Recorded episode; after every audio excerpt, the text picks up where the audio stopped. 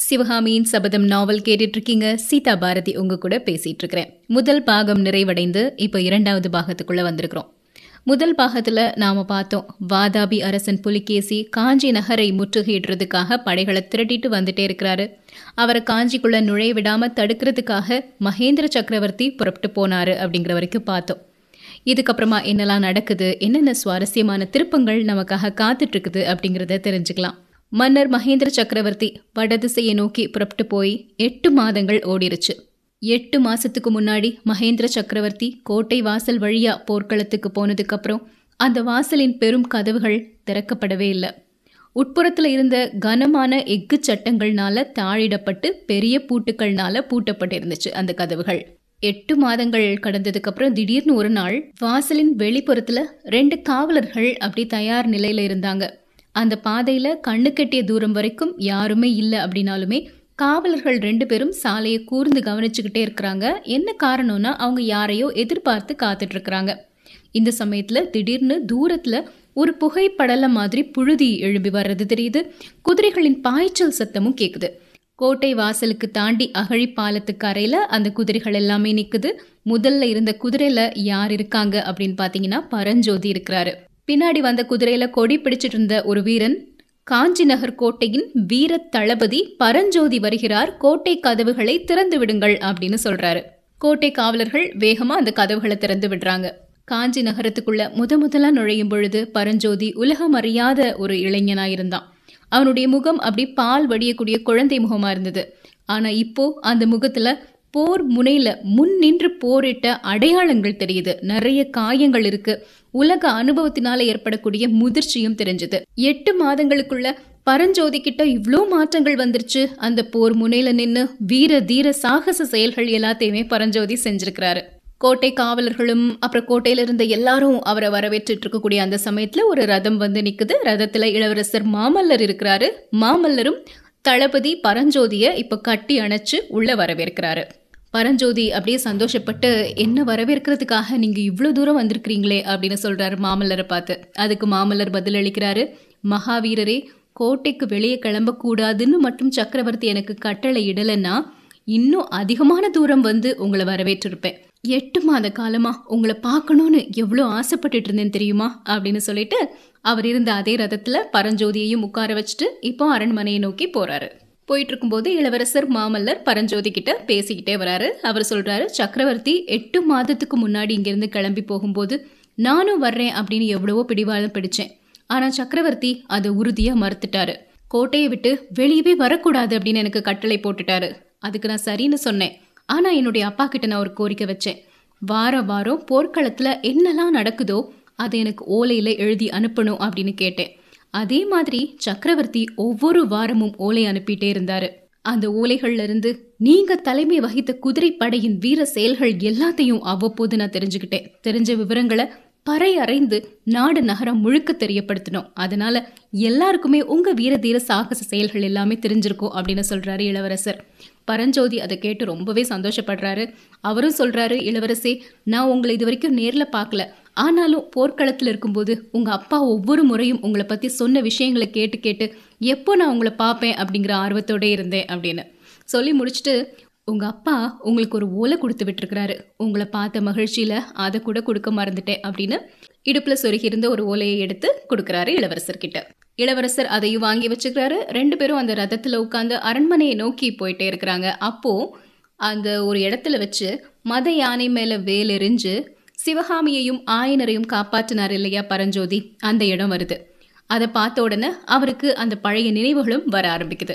பக்கத்தில் இருந்த மாமல்லரை பார்த்து சிவகாமியும் ஆயனரும் இப்போ எப்படி இருக்கிறாங்க? அப்படின்னு கேட்குறாரு சிவகாமி அப்படிங்கிற பேரை கேட்ட உடனே மாமல்லருடைய முகத்துல ஒரு மாற்றம் ஏற்படுது.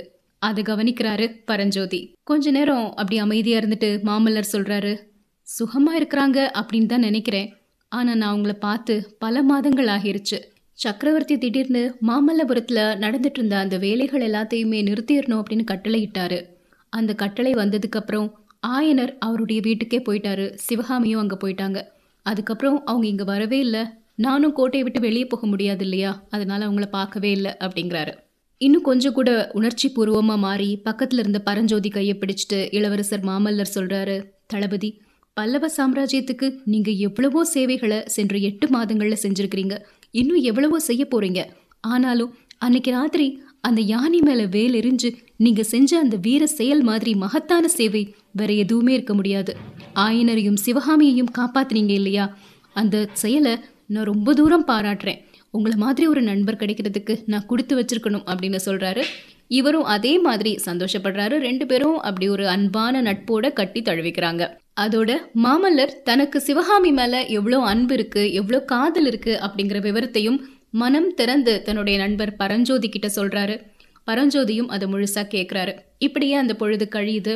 அடுத்த நாள் காலையில் பரஞ்சோதி ஆயனரனுடைய வீட்டுக்கு போறாரு. எதுக்காக அப்படின்னா சக்கரவர்த்தி ஆயனர்கிட்ட கொடுக்கணும் அப்படின்னு சொல்லி ஒரு ஓலை கொடுத்து அனுப்பியிருக்கிறாரு. அதை கொண்டு போய் ஒப்படைக்கணுங்கிறதுக்காக ஆயனர் வீட்டுக்கு கிளம்புறாரு. போகும்போது முழுக்க அவர் மனசில் ஏராளமான குழப்பங்களும் ஏராளமான கேள்விகளும் சந்தேகங்களும் வந்துட்டே இருக்குது. என்ன செய்ய போகிறேன் நான் என்ன முடிவு எடுக்கணும்? அப்படின்னு பரஞ்சோதி குழம்புறாரு. அதுக்கு என்ன காரணம் அப்படின்னா தன்னுடைய நண்பன் மாமல்லர் அவருக்கும் சிவகாமிக்கும் என்ன ஒரு உறவு இருக்குது? சிவகாமி மேலே அவருக்கு இருக்கக்கூடிய காதல் இது எல்லாத்தையுமே அப்படியே மனம் திறந்து சொல்லிட்டாரு. அப்போ அவருக்கு நான் உதவி செய்யணுமா? அப்படி இல்லைன்னா எட்டு மாத காலமாக சக்கரவர்த்தி கூட போர்க்களத்தில் இருந்திருக்கிறேன். அவர் எனக்கு பல விதங்களில் நிறைய உதவிகளை செஞ்சிருக்கிறாரு. அவருடைய நம்பிக்கைக்கு நான் பாத்திரமானவனாக இருந்திருக்கிறேன். மாமல்லரின் இந்த காதல் சமாச்சாரம் கண்டிப்பாக சக்கரவர்த்திக்கு தெரிஞ்சிருக்கும். அதை அவரை விரும்பல அப்படிங்கிறதும் இவருக்கு நல்லாவே தெரியுது. இந்த சமயத்தில் நான் சக்கரவர்த்தி கூட இருக்கணுமா? இல்லைன்னா இளவரசர் கூட இருக்கணுமா? அப்படின்னு குழம்புறாரு. இந்த குழப்பத்தோடவே வந்து ஆயனர் வீட்டு வாசலில் நிற்கிறாரு ஒரு ரதத்தில் வந்திருக்கிறாரு.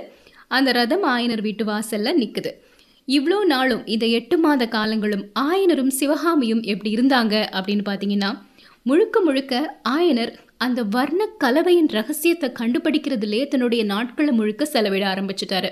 பரஞ்சோதிய அந்த மலை குகைக்கு அனுப்பி வச்சாரு. அஜந்தா வர்ண கலவையின் ரகசியத்தை தெரிஞ்சுட்டு வர சொல்லி. ஒரு மாத காலம் ரெண்டு மாத காலம் ஆகியும் பரஞ்சோதி கிட்ட இருந்து எந்த ஒரு தகவலுமே வரல.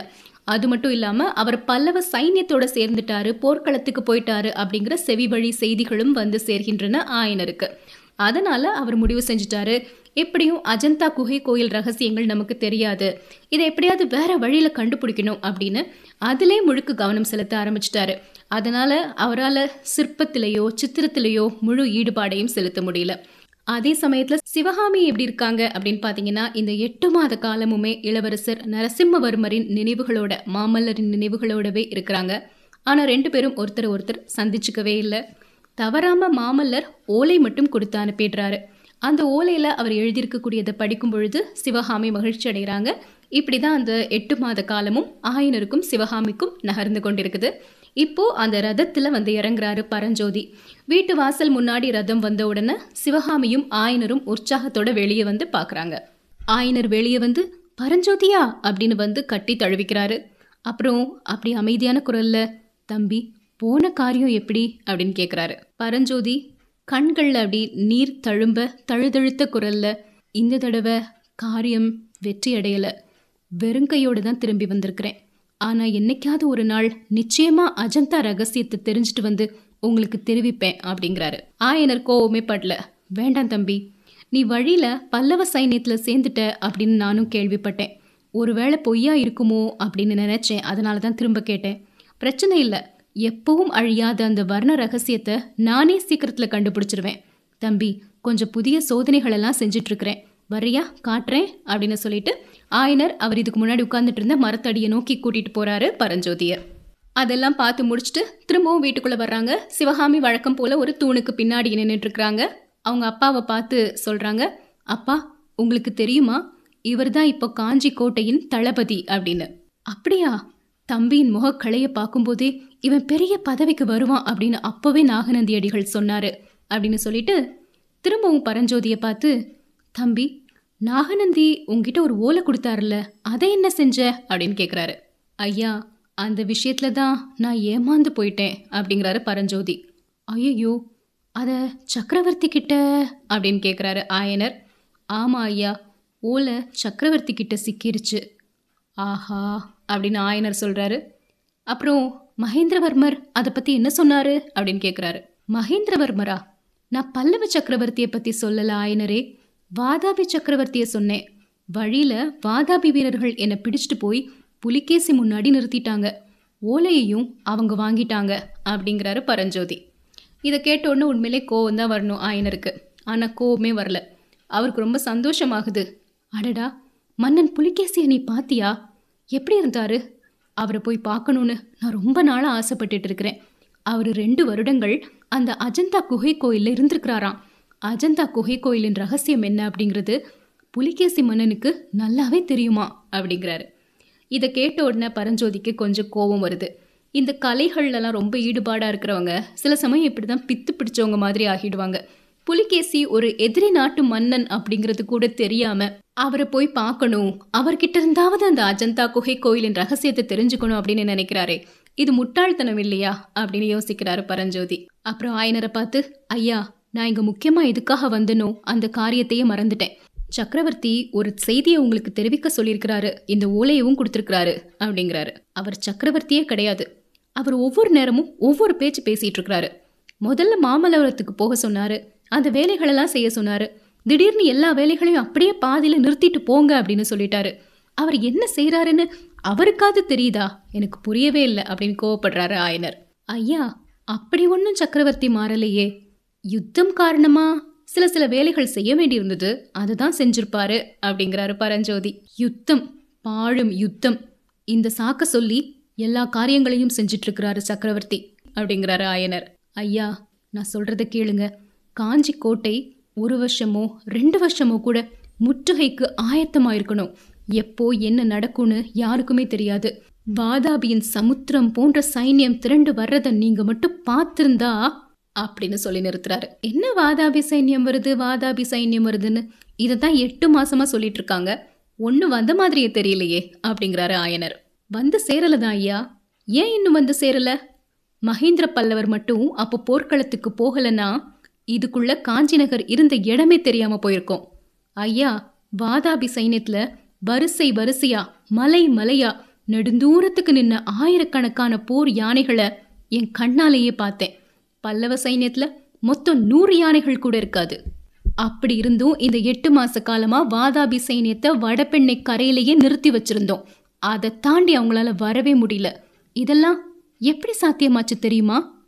எல்லாமே நம்ம சக்கரவர்த்தி மகேந்திரவர்மரால தான் அப்படின்னு சொல்றாரு. தம்பி சக்கரவர்த்தி கிட்ட நீ வச்சிருக்கக்கூடிய பக்தியை பத்தி நான் ரொம்ப சந்தோஷப்படுறேன். சரி அவர் என்கிட்ட என்ன செய்தி சொல்லி அனுப்புனாரு? என்ன ஓலை கொடுக்க சொன்னாரு? அப்படின்னு கேட்குறாரு அதுக்கு சொல்கிறாரு பரஞ்சோதி புலிகேசியின் படைகள் வடபெண்ணையை கடந்து வந்துட்டுருக்குது.